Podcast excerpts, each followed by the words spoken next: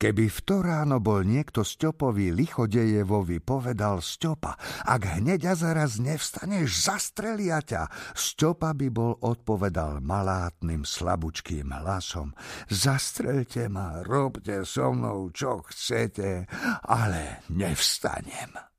Nielenže vstať, zdalo sa mu, že ani oči otvoriť nevládze, lebo, ako sa vraví, záblisne sa a hlava sa mu roztriešti na márne kúsky. V hlave mu dunel zvon, medzi očnými buľvami a zavretými viečkami sa myhali hnedé škvrny s ohnivozelenou obrubou a na dôvažok mu bolo ešte aj navracanie. A k tomu všetkému tá nevoľnosť vari súvisela so zvukmi akéhosi dotieravého gramofónu.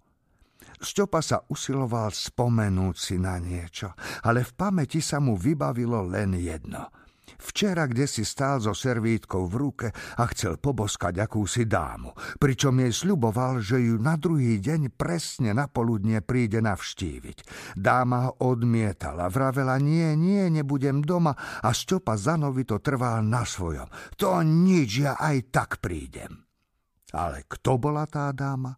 Koľko môže byť hodín? Aký deň je a ktorý mesiac? To Stjopa absolútne nevedel.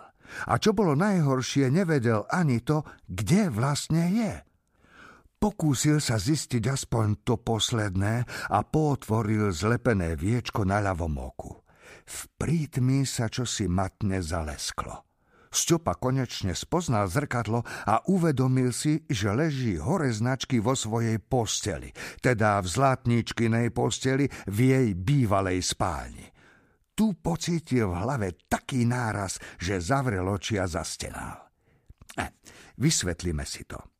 Stjopa Lichodejev, riaditeľ Varieté, precitol ráno doma, v byte, o ktorý sa delil s nebohým Berliozom, vo veľkom päťposchodovom dome postavenom do Podkovy na Sadovej ulici.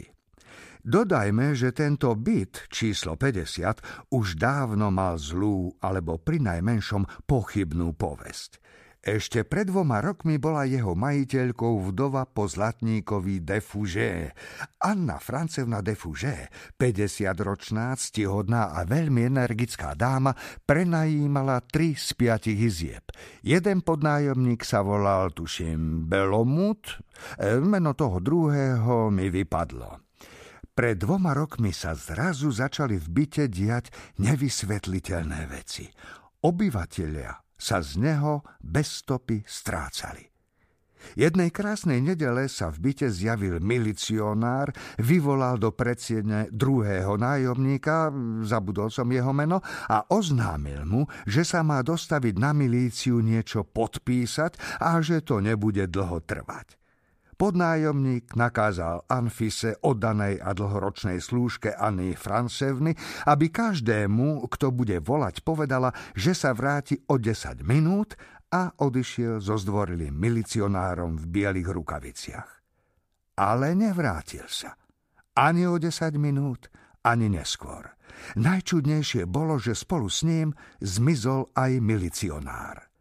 Nábožná a úprimne povedané aj poverčivá Anfisa povedala rozčúlenej Ane Francevne rovno do očí, že to všetko sú čary, že ona dobre vie, kto uniesol podnájomníka aj milicionára, ale proti noci nechce o tom hovoriť.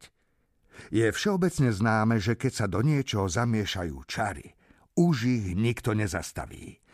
Ďalší podnájomník sa stratil, tuším, v pondelok a v stredu akoby sa pod zem prepadol Belomut. Pravda, za iných okolností. Ráno prišlo poňho ako zvyčajne auto, aby ho odviezlo do úradu. Ale naspäť už auto nikoho nedoviezlo a samé sa tiež nevrátilo. Smútok a obavy madame Belomutovej nemožno ani opísať. Bohužiaľ, netrvali dlho. Tej istej noci, keď sa Anna Francevna vrátila z Anfisou z chaty, kam sa tak ponáhľali, nenašla občianku Belomutovú v byte. A navyše, dver oboch miestností, ktoré obývali manželia Belomutovci, boli zapečatené. Ďalšie dva dni prešli pokojne. Na tretí deň Anna Francevna, ktorá po celý čas nezažmúrila oka, znova narýchlo odišla na chatu. Hádam, ani netreba dodať, že sa nevrátila. Opustená Anfisa sa vyplakala do vôle a ľahla si o druhej v noci. Nikto nevie, čo sa s ňou stalo.